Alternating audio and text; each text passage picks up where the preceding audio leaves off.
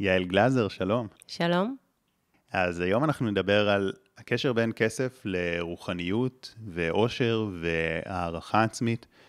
הרעיון בעצם בפרק הזה הוא לדבר על הדברים בצורה מורכבת ועמוקה יותר. אני עשיתי פרקים על כסף ולמשל אפילו על אמונות מגבילות שיש לנו לגבי כסף, ואני חושב שנאמרו שם כל מיני דברים, שיש כל מיני אמונות כמו שכסף הוא חומרי ומשחית וגורם לדאגות והקרבה, ואז אנשים אמרו, אם יש לך את המחשבות האלה על אה, כסף, אז אתה לא יכול למשוך אותו אליך כי יש לך איזה חלק שמתנגד. עכשיו, אני מסכים עם זה, אבל אני חושב שזה קצת פשטני לדבר על זה ככה, כי בכל האמונות האלה שיש בכסף משהו מאוד uh, חומרי ומאוד uh, משחית, יש סיבה למה האמונות האלה נוצרו. וקשר הון שלטון, יש סיבה, ואם מדברים על זה באופן שהוא פשטני מדי, אני לא חושב שהבן אדם באמת יכול למצוא את האיזון שלו בתוך הכסף, ו, וצריך להתייחס לזה בצורה קצת יותר מורכבת, וזה מה שהייתי רוצה לעשות פה. ומתוך המקום הזה, להבין וללמוד איך אנחנו יכולים כן לדבר על כסף בנינוחות. מאוד קשה לדבר על כסף עם לקוחות, אפילו יש מחקרים שמראים שבתוך המשפחה, עם בני הזוג שלנו קשה לנו לדבר על כסף. עם אנשים קרובים, ואיך אפשר לנהל בית בלי לדבר על זה, אה, ויש סיבה למה קשה לנו. אנחנו מאוד מקשרים בין כסף לבין הערכה עצמית, נבין איך כזה קצת לנתק את הקשר הזה. ואז בחלק השלישי נדבר גם על חוקים של כסף, או רעיונות איך לחיות בטוב איתו, כדי גם להגיע ליותר אה, שפע, בלי אבל לוותר על חלק רוחני בנו וכאלה. והסיבה שהזמנתי אותך לפרק שכזה, היא קודם כל שאת אה, עוסקת הרבה שנים עם עסקים ומנכ"לית של חברת מרקורי, יש לך הרבה ניסיון בנושא הזה. וגם את הרבה מאוד אה, שנים מתרגלת דרך רוחנית ומדיטציות כל יום, אז אני חושב שיש למה לצפות פה. אם תרצי להרחיב על זה, את מוזמנת. ואני אפתח בשאלה, אז למה באמת כל כך קשה לנו לדבר על כסף? למה אנחנו מפחדים ממנו? אני חושבת שזה נוגע המון לחינוך וסביבה, כמו שאתה תיארת בהתחלה. הדרך שבה אנחנו מתחנכים קשורה לכסף, והרבה פעמים זה קשור לאיך שההורים שלנו, המשפחה שלנו, המקום שבו גדלנו, שנינו קיבוצניקים. אז האופן שבו הקיבוץ אה, גידל אותנו, בקיבוץ אה, שלי, אני זוכרת ממש שבגן אה, היה, יצא איזה מין חוברת כזו, עם מה אתם מאחלים לקיבוץ, הקיבוץ אז חגג, לא יודעת, איזה מספר עגול, ואני כתבתי שיהיה לקיבוץ הרבה כסף. זה מצחיק, כי התפיסה שלך זה שאתה והקיבוץ הזה אחד. אז איך שאני גדלתי בתור קיבוצניקית, זו תפיסה מסוימת, עם כל החששות והחרדות והמשבר הכלכלי שהיה בקיבוץ בשנות ה-90. אבל את אותו הדבר קורה גם בבתים אחרים. אני מסתכלת על הבית של אמא שלי, של אבא שלי, לכל אחד נוצרו תוואים מסוימים והתניות. של היחס של המשפחה והסביבה לכסף, האם הם גדלו בתקופה של משבר, בתקופה של שגשוג, ואז כל הדברים האלה שראינו אה, יצרו בתוכנו את הגישה הזו. עכשיו, למה הרבה פעמים הגישה הזו היא גישה של אה, קושי? בגלל שאנחנו מסתכלים על הכסף כעל איזשהו אה, משאב שהוא סודי. כלומר, הוא איזשהו משהו שנמצא אה, מאוד בחשיכה, גם כשאנחנו מסתכלים היום על אה, ילדים לאורך שנים בבית ספר, כמה מגע יש להם עם לימוד באמת של כסף, כמה ילדים בבית הספר לומדים להתעסק עם כסף. זה לא משהו שנמצא על השולחן, זה משהו שנמצא מאוד מאחורי הקלעים, ולמרות שזה אחד מהדברים שאנחנו מתעסקים איתו אחר כך בחיים שלנו כל הזמן, אנחנו מעט מאוד מתחנכים ללהתייחס לזה כאל משהו נוכח, כמשהו שהוא קיים, כמשהו שהוא טבעי ולגיטימי אה, לראות אותו ולדעת איך לנהל אותו היטב. אני חושבת שמתוך ההסתרה הזו, הרבה פעמים אה, נוצרת גם הבושה או הקושי להתייחס לזה היטב.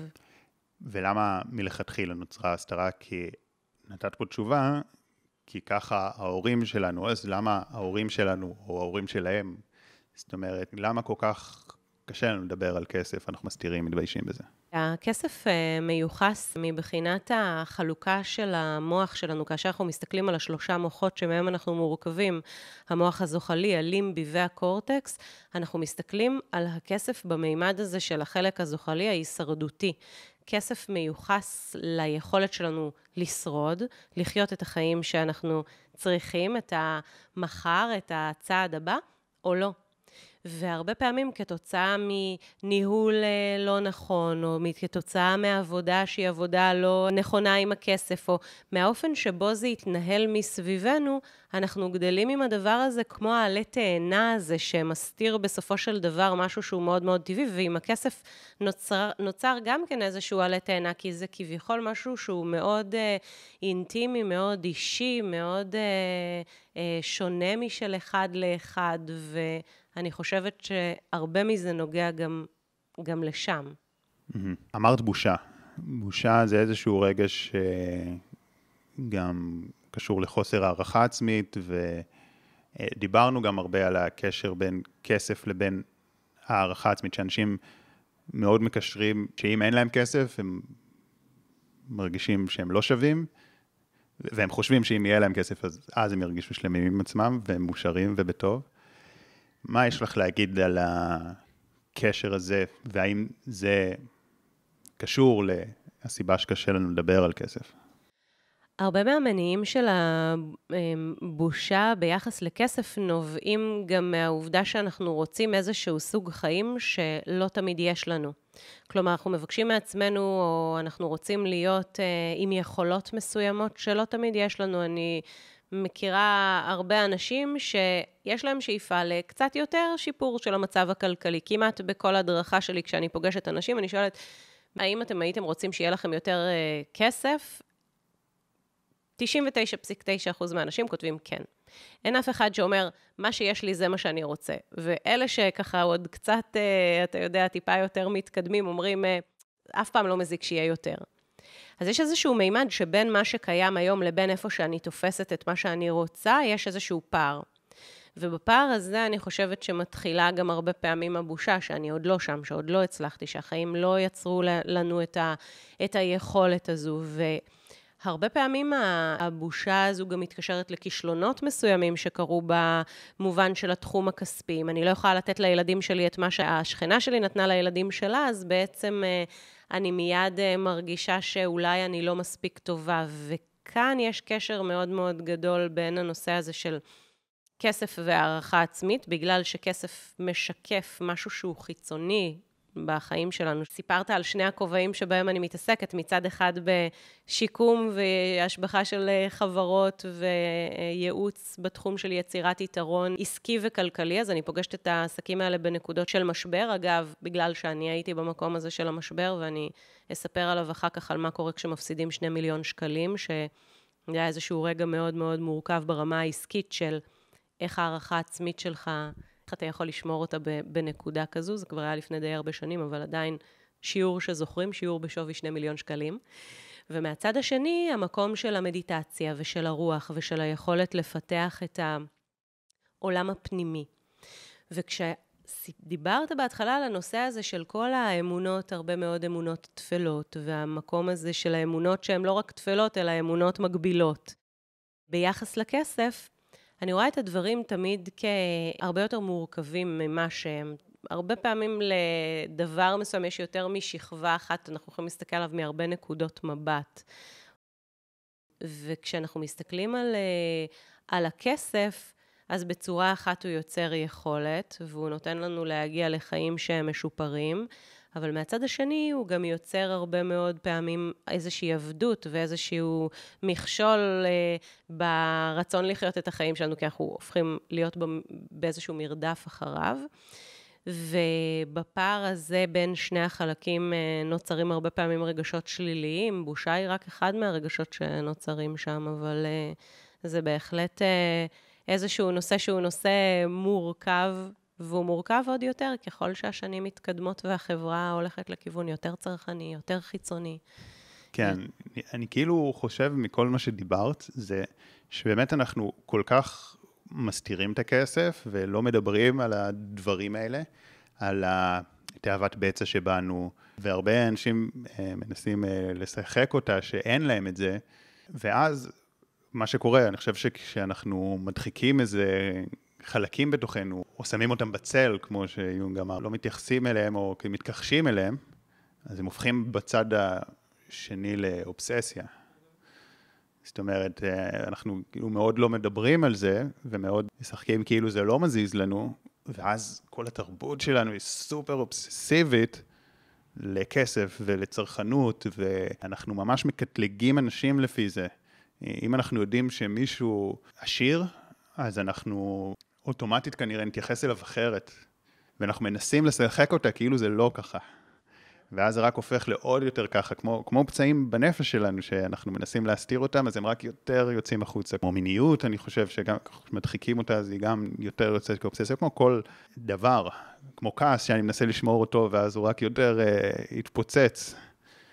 ואני חושב שלהכיר באיך הכסף, יש לו גם את האלמנט המשחית הזה, כדי ככה למצוא את האיזון אני לא יודע אם אני לגמרי מצליח להסביר את זה, זה מה שאני בעצם רוצה שנעשה בפרק הזה, ואני מרגיש שצריך כן רגע להיכנס לרבדים האלה. אני מבינה בדיוק את מה שאתה מתכוון אליו. הדבר הזה נובע ממה שאני אה, לומדת אותו גם בבית ספר אה, למודעות עצמית הרבה מאוד שנים, זה את הנושא הזה של חוק הדואליות. כל דבר על פני כדור הארץ נמצא תחת חוק הדואליות, השחור הלבן, השמיים, הארץ, הרבה פעמים אנחנו מסתכלים על איזושהי תכונה מסוימת שהיא מצד אחד של אה, השחתה, או איזשהו אה, מרדף אחרי אה, משהו, אבל תמיד יש לו עוד נקודת מבט. התחלתי מלהגיד קודם שאומרים שהאינטליגנציה הגבוהה ביותר היא היכולת להכיל שתי נקודות מבט בו זמנית. וזה נורא קשה. תחשוב, יש לנו דעה מסוימת על משהו, מאוד קשה לנו להחזיק בדעה ההפוכה.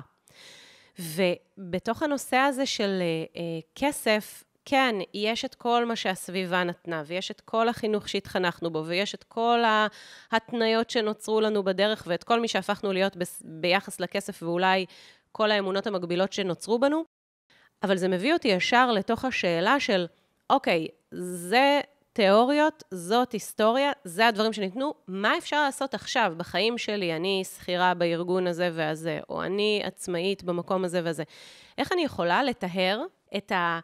המנגנונים הפנימיים שנוצרו בי ביחס לכסף, שיוצרים הרבה פעמים את ההשחתה, את ההרגשה שאני לא שווה מספיק, את ההתייחסות השגויה שיש לי לכסף, שאני uh, מתביישת uh, להגיד אולי שאין לי כשאין לי את הכסף הזה, והולכת ועושה עוד הוצאה רק בגלל שכל הסביבה הולכת ועושה אותה.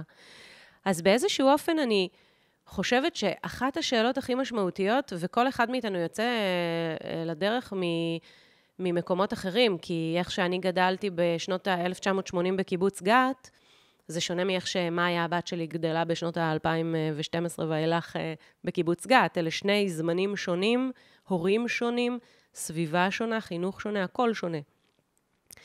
ואנחנו צריכים לצאת מנקודת הנחה שלכל אחד מאיתנו יש את העבודה שהוא צריך לעשות ביחס לכסף. כמו אגב ביחס לדברים אחרים, ובעיקר המקום הזה של אה, להצליח ולאט לאט לנקות, לנקות את הדברים האלה שיוצרים אולי התניות שהן לא מועילות לנו ביום-יום.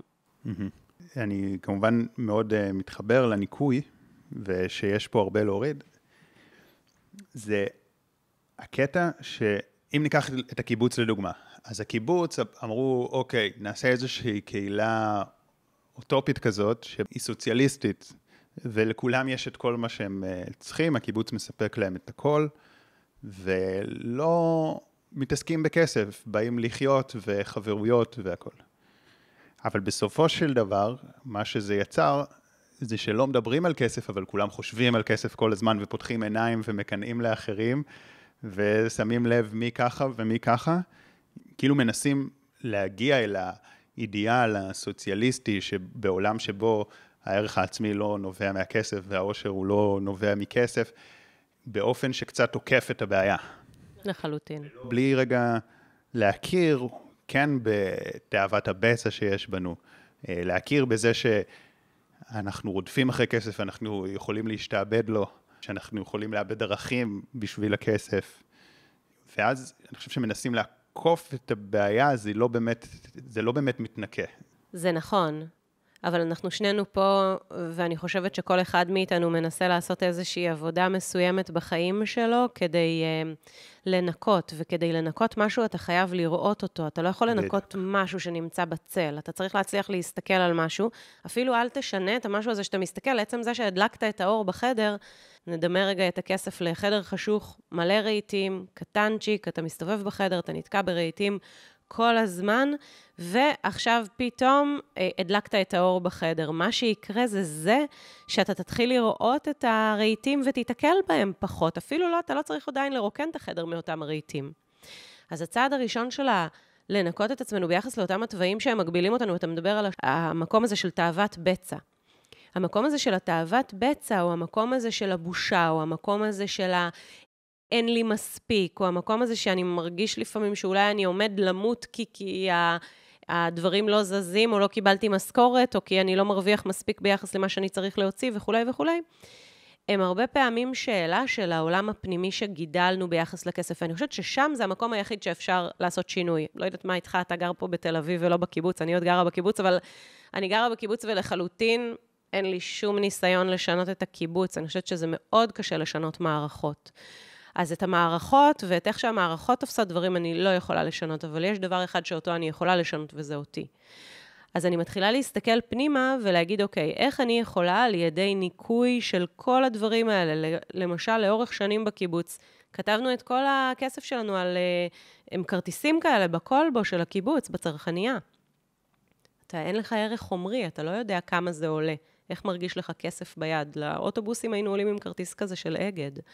אז לא גדלת עם היכולת להרגיש את זה, אבל אתה היום לאט לאט יכול להתחיל להגיד, אוקיי, אני מבין שיש ערך לכסף, אני מבין שזה מספר, אני מבין את כל מה שעומד מאחוריו, ולכן אני יכול להתחיל ולעשות דברים של גדולים עם כסף. כבר הרבה שנים עברו מאז אותו הזמן, וכבר עשיתי הרבה דברים בעולמות העסקים, אבל אני מדברת על היכולת שלנו לשאול את עצמנו, מה היינו רוצים לשנות בתוכנו ביחס לכסף?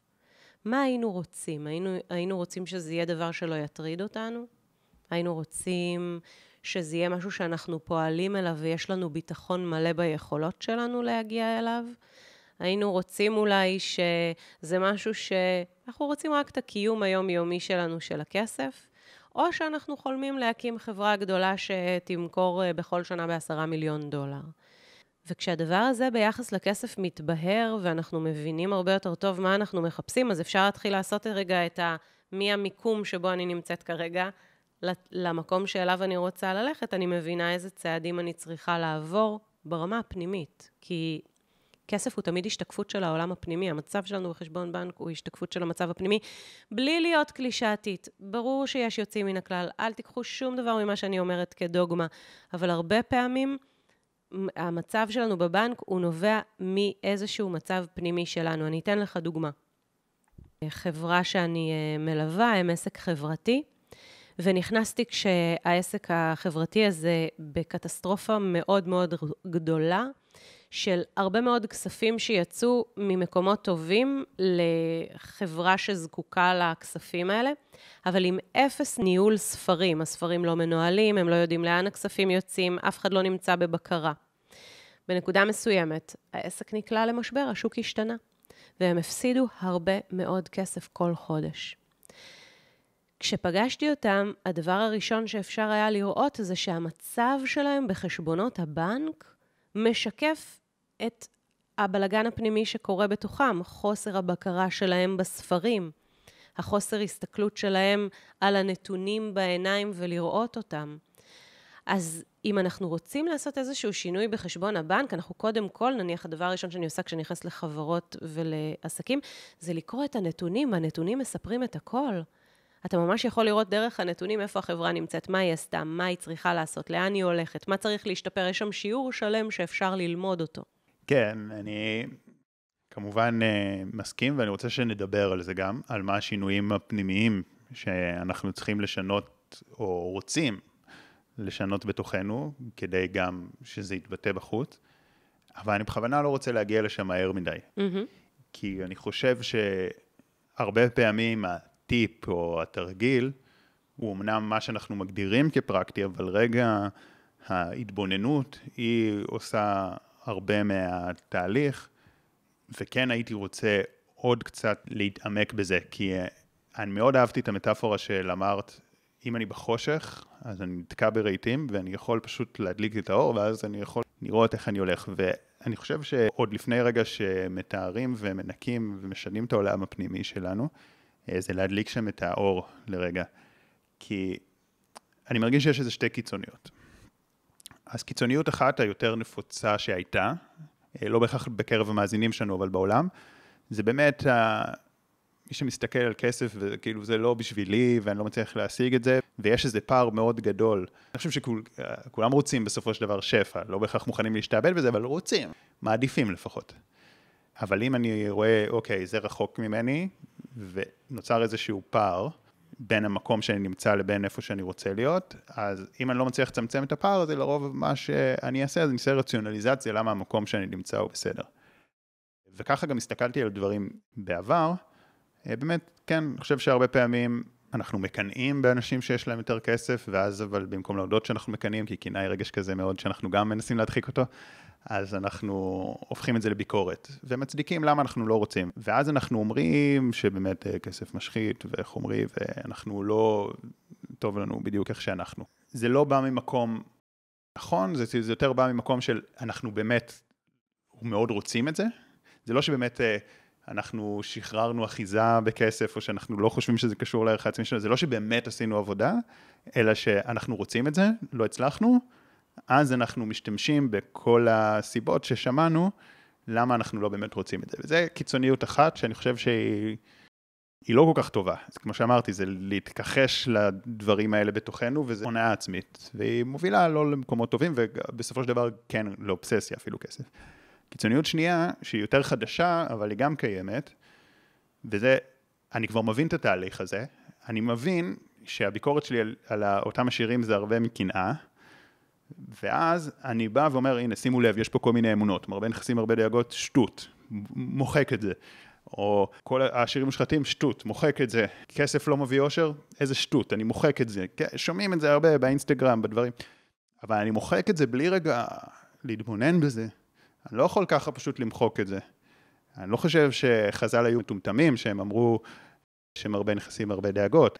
ואני חושב שהשינוי האמיתי בפנים יכול להגיע מתוך כן איזושהי התבוננות. אז תקחי את זה איך שאת רואה, למה כסף, יש לו את כל המטען הזה, או על הצד ההפוך, איך לחבר בין כסף לרוחניות, איך כסף יכול לפגוע בדרך הרוחנית שלנו ובאושר, ואיך לעשות איזשהו חיבור אינטגרלי שהוא טוב לנו. אז אני אתחיל מלספר את זה שבשנת 2008 הקמתי עסק אה, מאוד מצליח ב eBay, היו לי חמש חנויות אה, מאוד מצליחות, עשיתי את הכל כדי שאני אוכל אה, לגדל את הילדים שלי לכשיגיעו, הבת שלי נולדה ב-2012 והבן שלי ב-2014, ובעצם עשיתי את הכל כדי שאני אוכל להיות אימא שמגדלת אותם בבית. ובשנת 2010, אחרי שנתיים מאוד מצליחות של מסחר ב eBay, הקמתי חברה, גלאזר הדרכה, שהפכה להיות לימים המכללת ה e-commerce הגדולה בישראל, שמלמדת את הקורסים של eBay, אמזון, Shopify, למעלה מ-100 אלף אנשים שעברו לאורך הדרך בקהילה שלנו, עם מיליוני שקלים של מכירות בשנה. ובשנים האלה הייתי בקושי לא קטן, בקושי יחסית גדול, כי הצורך לנהל חברה מאוד גדולה, 25 עובדים, אני הייתי הפרזנטורית של העסק, להיות כל הזמן בפרונט, וללדת ילדים, ולהגיע למצב שהניתוח הוא ניתוח קיסרי וחירום, ואני משתחררת מהבית חולים שבר כלי, אבל עדיין מנכ"לית של חברה, ואני צריכה לחזור ולנהל אותה ולתפעל אותה ולהיות הפרזנטורית שלה. יצרו שיעבוד מאוד מאוד מאוד גדול. אז מצד אחד הם יצרו שפע כלכלי מאוד גדול, ומצד שני הרגשתי שאני עבד. ובשנת 2017, כתוצאה מאיזשהו משבר עסקי שלא ראיתי אותו מגיע, הפסדנו 2 מיליון שקלים. כשניסיתי לחלץ את עצמי מתוך המשבר, והחלטתי איך לצאת מהמשבר, ובאמת זה גם כן איזשהו אה, מסלול מאוד מאוד מעניין, היה לי מאוד ברור לראות שאני לא רוצה לנסות לשחזר את החיים שהיו לי קודם. אני מחפשת גישה חדשה ביחס לכסף. והתשובה שלי לכן אליך היא זו. אם האינטליגנציה הגבוהה ביותר היא להחזיק שתי נקודות מבט בו זמנית, האם אנחנו יכולים שתהיה לנו גישה שונה לחלוטין ביחס לכסף, ועדיין ליצור כסף בצורה מצוינת? האם אני עדיין יכולה ליהנות מכל השפע שנהניתי ממנו בשנים שלפני זה, עד 2017, המשבר ההוא, בחברה הבאה שאני אקים, בלי להיות עבד, בלי לנהל כמות מטורפת של עובדים, בלי להיות uh, יום ולילה משועבדת, האם הדברים יכולים להיות אחרת? אז התשובה, אני כבר אגלה אותה, התשובה היא כן, אבל זה דורש עבודה פנימית. כי אנחנו בדרך כלל מקימים את העסקים שלנו, או יוצרים את החיים שלנו ומגיעים למקומות עבודה שלנו, בדרך כלל בדרך היחידה שבה אנחנו יכולים לעשות את הדברים. כי יש לנו איזשהו מסלול ויש לנו איזושהי הגעה. מאוד יהיה קשה לנו לעשות את הדברים מאוד אחרת, כי יש לנו מכניות, אוטומטיות מסוימת שבה אנחנו פועלים. אז אפשר לעשות את הדברים אחרת. השאלה היא איך, אני לא יודעת אם עניתי לך באופן אה, ככה מדויק אה, דרך הדוגמה הזו על השאלה, אני חושבת שהתשובה היא זו של שזה לא שחור ולבן. אנחנו צריכים לשאול את עצמנו מה החיים שאנחנו רוצים ולהתאים את הכסף שלנו לחיים שאנחנו רוצים. אחרת להגיד, אני רוצה המון, ואז להפוך להיות עבד של הדבר, זה לא ישרת את החיים שאנחנו, בהכרח את החיים שאנחנו מחפשים. יותר כסף לא בהכרח אומר, זה החיים שאני מחפשת. תרחיבי רגע על הקטע הזה שהיית עבד. עשר שניות וממשיכים. רק רציתי להגיד שבתיאור למטה יש קישורים למאמרים, מדיטציות ומדריכים רלוונטיים, וקישור לאינסטגרם ולקבוצת הוואטסאפ הסגורה. שווה להצטרף? ממשיכים. אז בוא נאמר קודם כל מה זה עבד, אוקיי? עבד זה אומר שאני נמצאת בתוך כלא. מה זה הכלא? הכלא אומר שיש לי מסגרת מסוימת של שני מטר על שני מטר, שלושה מטר על שלושה מטר, שבה אני מסתובבת כל היום. זה הכלא של ההרגלים והאמונות והחיים שלי כמו שבניתי אותם. רובנו חיים אגב באיזשהו סוג של כלא, של אותם ההתניות וההרגלים והאוטומטיות המסוימת. אבל אם כל חודש, כדי להגיע לחצי מיליון שקל מכירות, הייתי צריכה לעשות איקס פעולות, וכל חודש מחדש הייתי צריכה לייצר את אותן הפעולות, וכל שנה ועוד שנה ועוד שנה הייתי צריכה לעשות את הדברים האלה, ואני זאת שדוחפת, ואני זאת שעושה, ואני זאת שפועלת, ואם אני יום אחד עייפה, או לא בא לי, או אני חולה, או אני לא יכולה, וזה מעסיק אותי ביום, וזה מעסיק אותי בלילה, זה להיות עבד. זה אומר שאתה הופך להיות זה שמשרת את המפלצת, אוקיי? שאתה זה שהופך להיות המשרת של הדבר במקום להיות האדון. אז מי אנחנו רוצים להיות? אנחנו רוצים להיות מלך ששולט על הממלכה שלו, אנחנו רוצים להיות אותם הנתינים שכל הזמן אה, רצים מפה לשם לפי איך שהפקודות של אותו המלך נותן לנו. אני רוצה ברמה האישית להיות אדון, אני רוצה להיות מלך. עכשיו, כולנו הרבה פעמים חושבים שאנחנו מלכים, אבל בסופו של דבר מפחדים שאין לנו מספיק, אנחנו לא יודעים איך נסגור את החודש, אנחנו לא יודעים אם הדברים שאנחנו עושים יצליחו. אנחנו מודדים את עצמנו לפי המוצרים שהצלחנו לקנות או שלא הצלחנו לקנות, והדבר הזה, יש לו חלק מאוד מרכזי בהערכה העצמית שלנו. זו העבדות בהתגלמותה. כן. אני מאוד אהבתי את התשובה על הנון-דואליות, על ה... איך קראת לזה? שהאינטליגנציה הגבוהה ביותר? היא להחזיק בשתי נקודות מבט בו זמנית. אני מאוד אהבתי את זה, אני חושב שזו התשובה הראויה פה לדברים האלה, כי זה בדיוק מה שרציתי להימנע ממנו בפרק הזה, וגם כאילו קצת אה, להכות על חטא על אה, פרקים אחרים שעשיתי. שוב, אני לא תמיד שולט בפרקים, כן, אני יותר מראיין. ששוב, שיש את שתי הקיצוניות, או שתי השקפות, שבאמת השקפה אחת היא, כסף זה לא רוחני, אז באמת אני לא רוצה את זה, אבל שזה בולשיט, כי הם רוצים כסף והם מרגישים חוסר, ואז שוב, כל התודעה רק חושבת על כסף. וההשקפה השנייה זה לבטל את כל הדברים האלה ולהגיד, זו השקפה הרבה יותר חדשה, היא הרבה יותר אינסטגרמית כזאת. יכול לבוא מישהו, הסיבה שהיית עבד זה בגלל שלא ידעת uh, לססטם את העסק שלך. Mm-hmm. אם היית יודעת לבנות uh, מערכת עם עובדים וזה, אז לא, לא היית עבד. זה לא שזה שטות, אבל הדברים קצת יותר מורכבים, זה לא שחור לבן, ואני אוהב את ה... כן, כי תראה, ברור ש... יש המון uh, מערכת uh, כזו של uh, אם אז, אבל אני הייתי קיבוצניקית, שזה העסק הראשון שהיא הקימה, עשיתי את כל מה שידעתי על איך שידעתי, והשתמשתי ביתרונות שלי, ואחד אגב הדברים שלא ידעתי לעשות זה לבנות מבנה ארגוני נכון לעסק, אז זה נכון מה שאתה אומר. והדבר הזה בעצם הוא חלק בדיוק מאותה העבדות. העבדות היא, הרי אם אני מסתכלת על המכלול של הדברים בחיים שלי, אז יש את כל הדברים שאני יודעת, ויש את הדברים שאני יודעת שאני לא יודעת, ויש את הדברים שאני לא יודעת שאני יודעת, ששם אגב נמצאות רוב החוזקות שלנו, אבל מה עם כל החלקים שאני לא יודעת שאני לא יודעת? ולפעמים חלק מהעבדות המאוד גדולה זה לא להטיל, זה לא להטיל ספק, או לא תמיד להצליח, גם אם הטלנו ספק, לראות את מה שאנחנו לא רואים. למה הפסדתי שני מיליון שקל? כי לא ראיתי משבר מסוים. אתה יודע, שני מיליון שקל זה לא משהו שמפסידים בחודש אחד, זה משהו שמפסידים אותו במשך איזשהו זמן. כן. לא ראיתי את זה.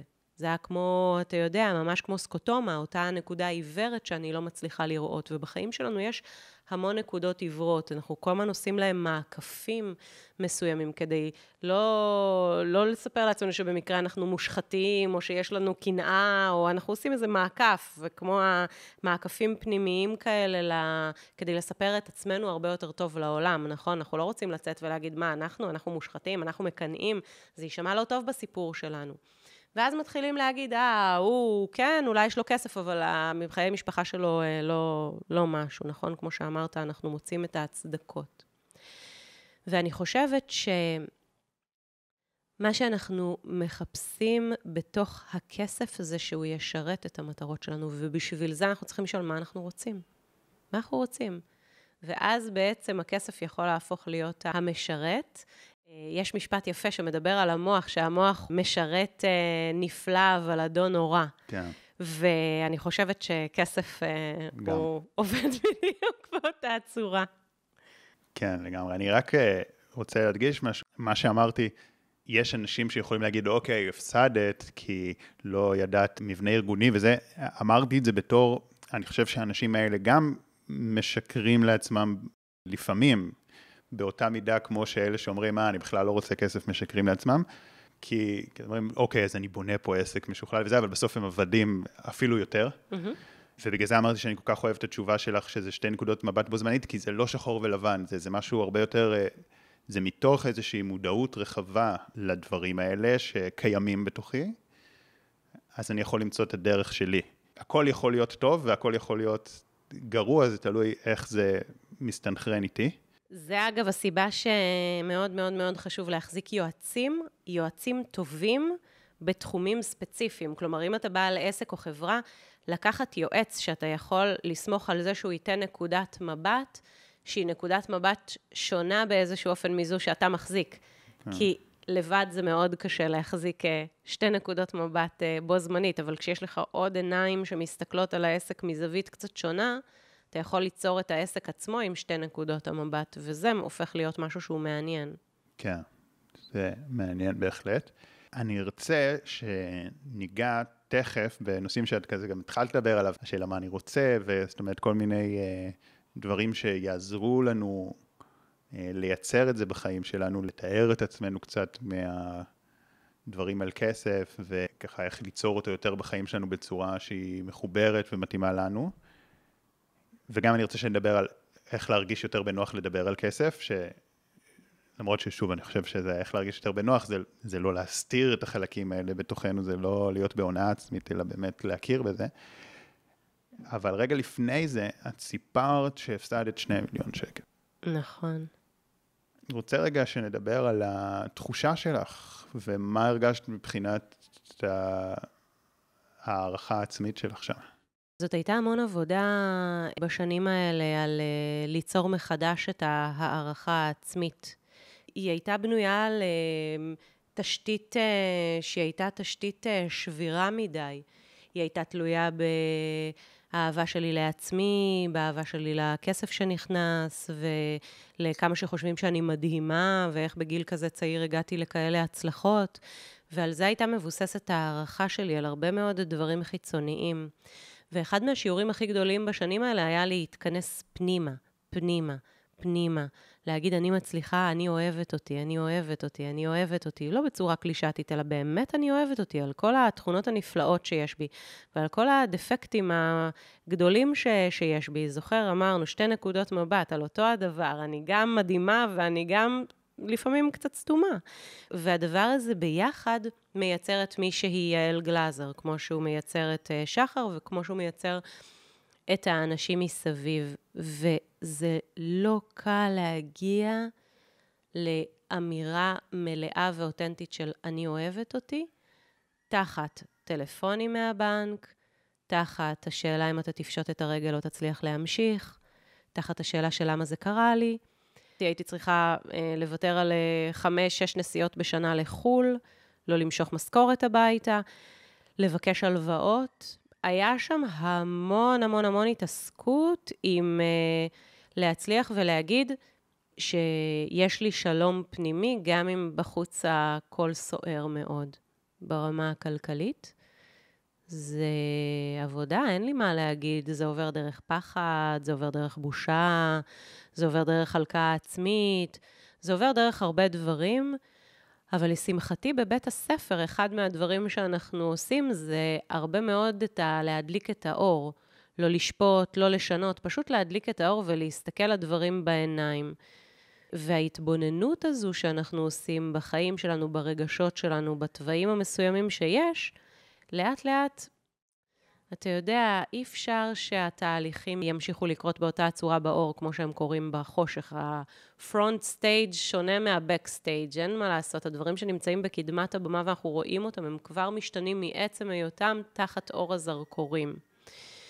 וזהו, ותחת חיפוש של הרבה מאוד שקט, אני מרגישה שממש הצלחתי לעשות שם עבודה שהיא כל כך טובה, ששנים אחר כך קדימה, החיפוש שלי היום בחיים הוא לא המקום הזה הכלכלי, כלומר, זו לא מטרה בפני עצמה, זו מת... זה איזושהי דרך להגיע לדברים שאני רוצה, אבל לשרת את הדברים שאני רוצה, אבל זה כבר לא יכולה להיות מטרה בפני עצמה, אז ממש היה שם איזשהו היפוך, ולכן שאלתי אותך מקודם, האם יכולה להיות לנו גישה שהיא שונה ביחס לכסף, ואני מאמינה שכן, אני מאמינה שאנחנו יכולים להיות הרבה יותר מגנטיים, כשאנחנו מפסיקים לאחוז באובססיביות, בצורך הזה שיהיה לנו יותר, ושנגיע ליותר, והקנאה הזו, וכל האחיזה הזו בדבר עצמו, הרבה פעמים מרחיקה אותנו מהאושר ומהיכולת למשוך אל, אלינו את הדברים.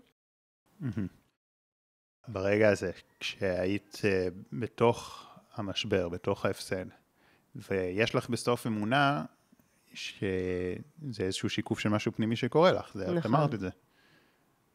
הרגשת איזה אשמה או הרגשת uh, איך יצרתי את זה? מלא, מלא.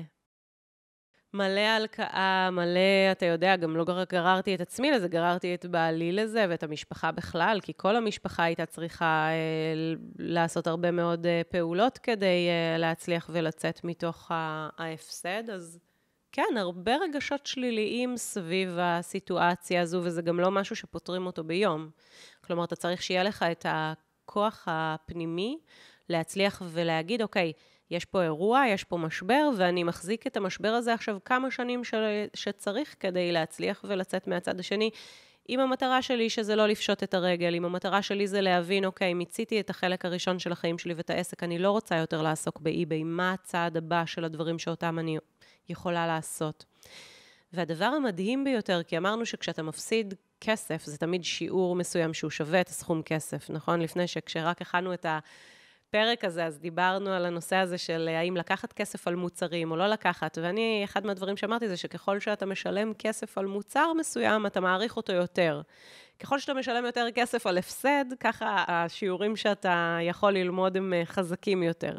אז יש לי הרבה שיעורים שלמדתי שם בשווי של שני מיליון שקלים, ועיקר הדבר היה שאני אה, מחפשת בחיים האלה לפתח את העולם הפנימי שלי, שזה המקום שבו אני רוצה להקדיש את ה-X שנים עוד קדימה שיש לי לחיות, אני רוצה להתעסק בלזכור את עצמי, בלהיות נוכחת, בלהתבונן, בלתרגל מדיטציות ובלבנות את כל העסק הבא שלי סביב היכולת הזו של אה, לקיים חיים של, אה, של נוכחות. כי הרבה פעמים כשאנחנו עבדים של העסק, של הכסף, של הנסיעות לחו"ל, של לתחזק איזה שהם חיים מסוימים מאוד מעייפים, אנחנו uh, קצת מאבדים את הקשר עם העולם הפנימי שלנו. האם את חושבת אז שהייתה לך איזה משאלת לב להפסד הזה? כי בעצם את מאוד רצית לפתח את העולם הפנימי שלך, אבל היית עבד לעסק, ו... לא היית מסוגלת לפרק משהו כזה מצליח לבד, אז איזה חלק בך התפלל שזה יתפרק מעצמו, כי לא היית מסוגלת פשוט לקחת משהו מצליח ופשוט לפרק אותו? אני לא יכולה להגיד שזאת הייתה משאלה, כי זה היה כל כך כואב, שאני לא חושבת שמישהו יכול לייחל לעצמו לעבור כאלה יסורים. כשאומר משאלה זה איזה חלק בתוכך ש... אני חושבת שזה היה צפוי. אני חושבת שאפשר היה לראות את זה מגיע. כי היה בתוכי חלק שכבר לא רצה להיות שם ועדיין עשה את הדברים, ואם מישהו היה מסתכל מהצד בעיניים מספיק טובות, הוא יכול היה לראות את הדבר הזה נבנה. את מאמינה שלפעמים בן אדם יוצר עצמו הפסד או מחלה או משהו כדי לפרק דבר בחיים שלו שלא אה, עושה אותו, הגוף לפעמים אומר לו, או... כן, אבל אני לא חושבת שיש שם רצון. כלומר, אני לא חושבת שזה נובע מתוך... רציתי לפרק, וכאילו שהייתה שם משאלה. אני פשוט חושבת ש... דברים מסוימים התקבצו בצורה כל כך גרועה לאורך השנים האלה של ניהול לא נכון ומבנה ארגוני לא טוב ועבודה עם שותף שכבר לא הסתדרנו לאורך הדרך והיה כל כך הרבה דברים שקרו מסביב שזה הגיע. אז למה לא פירקת את זה לפני? כי לא הייתי מסוגלת. אבל אני לא יכולה להגיד שהייתה שם משאלה שזה, שאני אקלה לכזה משבר כדי שזה כן. יקרה. ברור שלא. אמרתי את זה באותה מידה כמו, לא יודע, לפעמים מישהו מאוד מאוד שונא את העבודה שלו, אבל הוא לא מסוגל להתפטר כי זה העבודה שלו. ואז uh, הגוף שלו פשוט מפתח מחלה למשל, או משהו כזה. מן הסתם הוא לא רוצה את המחלה, אנשים גם אפילו יכולים למות מהמחלה אם הם לא...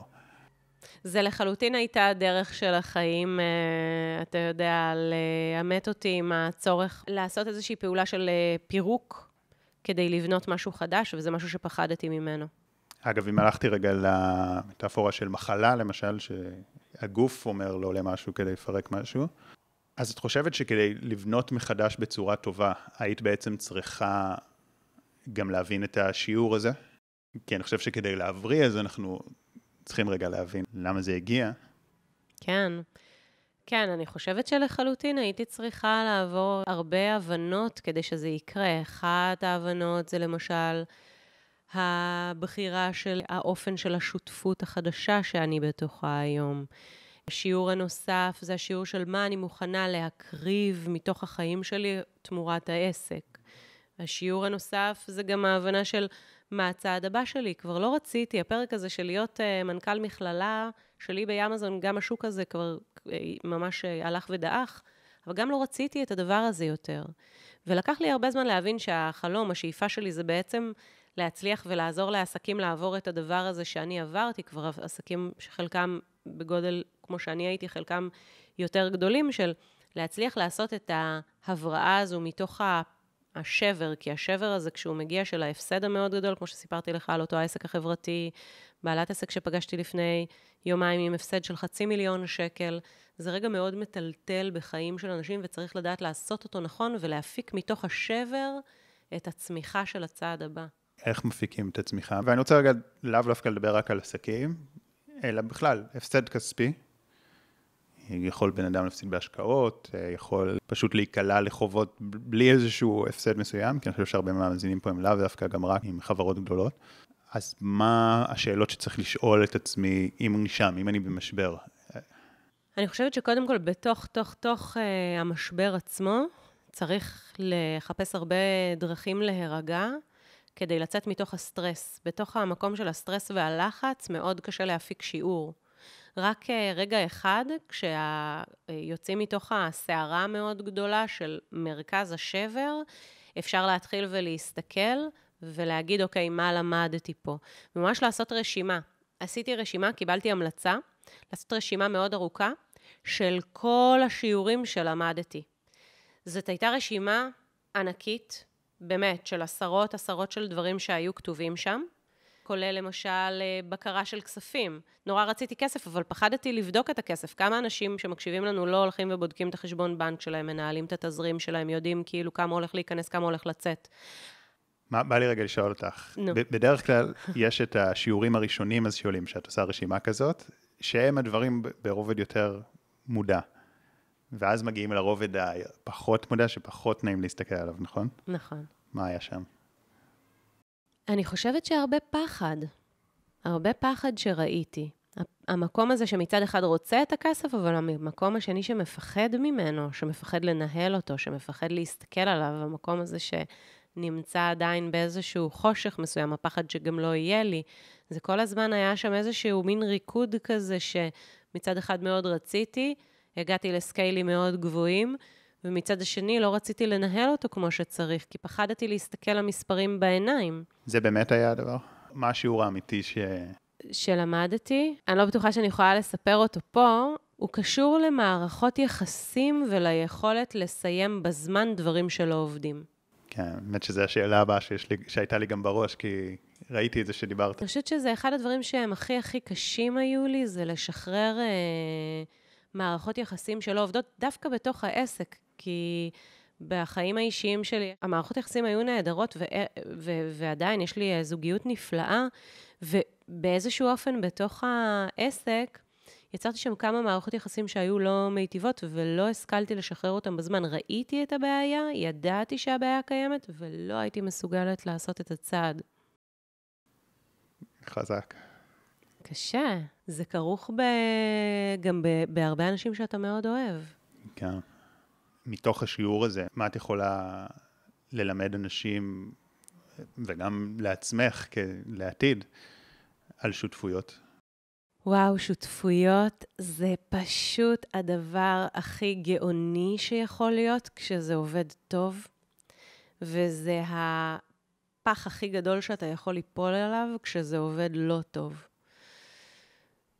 אתה חייב לבחור את השותפויות שלך היטב. זה הדבר שעושה, אם החלטת לעבוד בשותפות, זה הדבר שיעשה את כל השינוי בין עסק שיעבוד היטב לאורך זמן, בין היכולת שלך להתפתח פנימית בתוך העסק שלך, בין זה שאתה תיצור את ה-win-win, כלומר שאתה נהנה והצד השני נהנה. זה חייב להיות מערכת גומלין שכל הצדדים נהנים בה. אם אתה נמצא במערכת יחסים שבה אחד מהצדדים סובל ואתה נהנה, זה רע מאוד, וכמובן שגם ההפך. אז ליצור את המערכת גומלין הזו זה לא תמיד קל, אבל uh, אני חושבת ששותפויות זה דבר גאוני וצריך לדעת לנהל אותו נכון. לחתוך מהר כשמשהו לא עובד, ושמעתי משפט נורא יפה, you need to hire slowly and to fire quickly. ובעצם המקום הזה של לגייס לאט, לבחור את השותף שלך לאט, לדעת שאתה עושה את הבחירה מתוך כל השיקולים הנכונים, אבל כשמשהו לא עובד, להמשיך הלאה. אז זה ה... להיות יותר מהירה במקום הזה של החיתוך, זה הדבר שלקחתי, mm-hmm. אחד השיעורים. מה גורם לשותפות טובה? איך לדעת שיש פה פוטנציאל לשותפות טובה, או זה לא בהכרח רק הפוטנציאל, כי יכול להיות פוטנציאל מעולה, אבל אם עושים טעויות...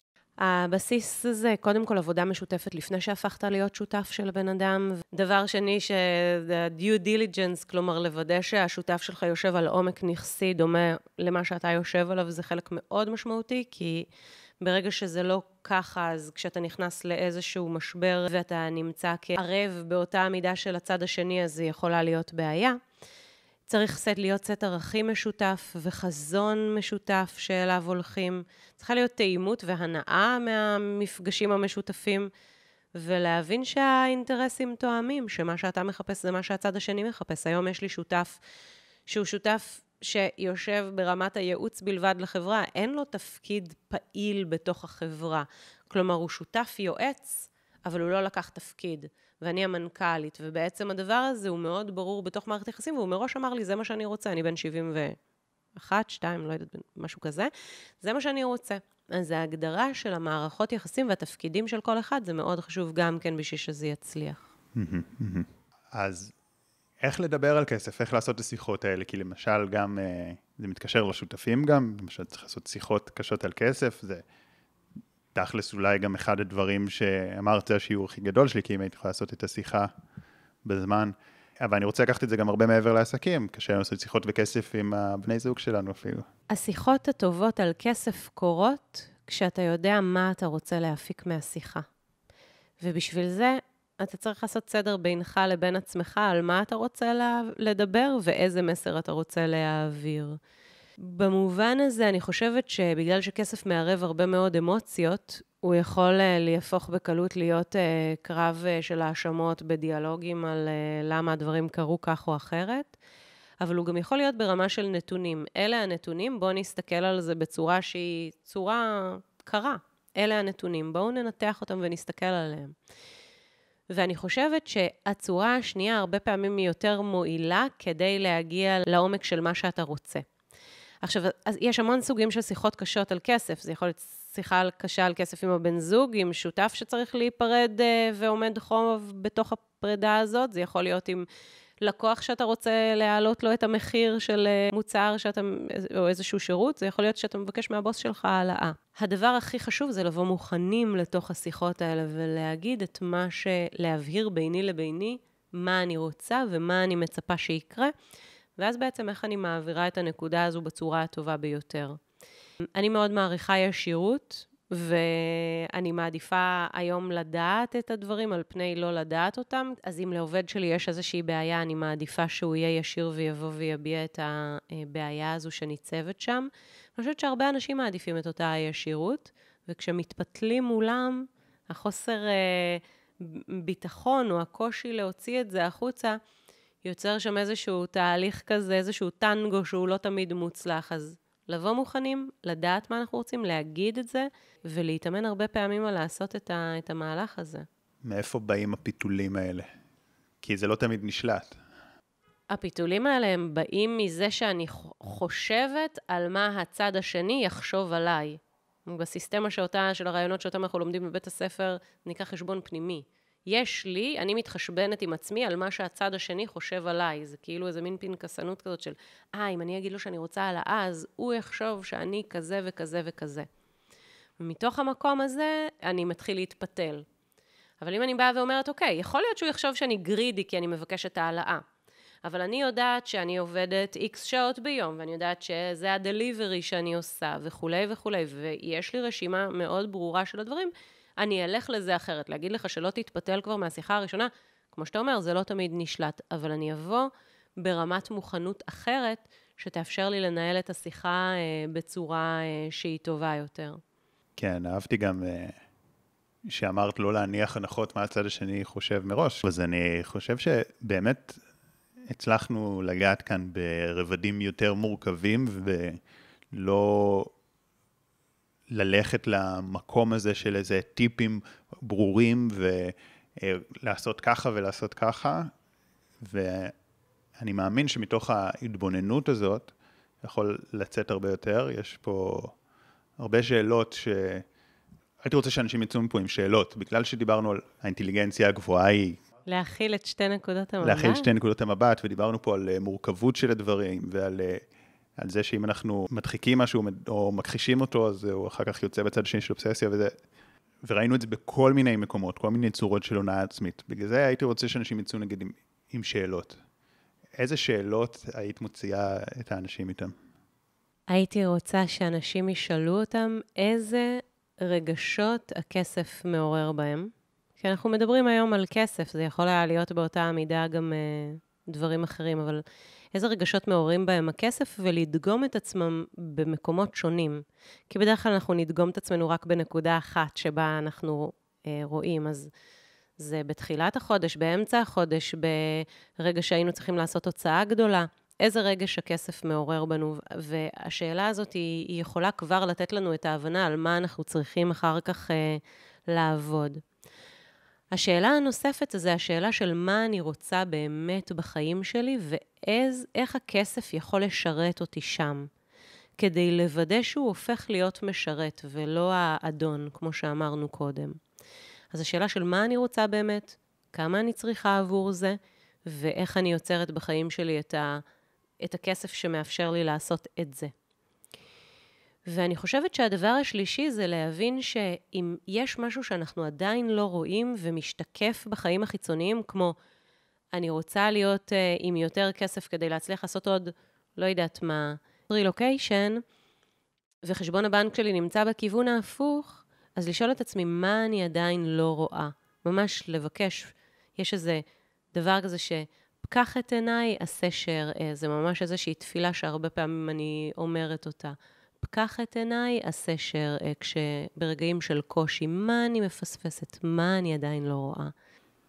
או, כן, טוב, יכול להיות שגם אם נשאל את השאלות האלה, אז אה, יעלו גם דברים. אה, גם, אני חושב שרק השאלה על מה אנחנו מרגישים כלפי כסף, אז יש בה עוד עשרות שאלות, כי בדרך כלל אנחנו מתעלמים מהרגשות האלה, ושנרגיש את זה, אז מהרגש כבר יעלו כל האמונות שיש לגבי כסף, והייתי רוצה גם להציע לאנשים לעשות את זה שוב להתבונן בזה, לא, לא לחפש תשובה מיידית, כי זה לא, ה, זה לא התשובה, זה נקודת המבט שהיא בו זמנית, היא האינטליגנציה הזאת, זה לא האינטליגנציה האנליטית של שחור לבן. אז זה רגע להיות בזה, לשהות עם זה, אולי לעשות איזה מדיטציה, הכי טוב. הכי טוב. ואני מזמין אתכם גם לשתף uh, בתגובות ביוטיוב, בספוטיפיי אפשר להגיב, אבל uh, ביוטיוב, אם תשתפו, אני חושב שזה מאוד אמיתי, יש בזה משהו מאוד מרפא. אף אחד גם לא באמת יודע מי אתם בפרופיל, אני חושב שלכתוב את הדברים האלה על התגובות, ואחר, וגם להסתכל על תגובות של אחרים, יש בזה איזה, איזה כוח, כי זה שיתוף ממש. שהוא חזק, הוא מאיר באור, הוא על החלקים האלה בתוכנו שקשה לנו להתבונן בהם, אז זה גם חזק, ואני אגיד תודה רבה על השיתופים.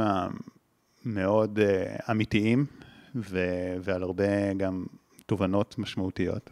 תודה לך על שאלות נפלאות והרבה הרבה עומק שהבאת, זה כל כך לא מובן מאליו בראיונות לפודקאסטים, וככה את איך שאתה מוביל את הדברים, ותמשיך לעשות uh, המון טוב uh, בעולם מסביבך.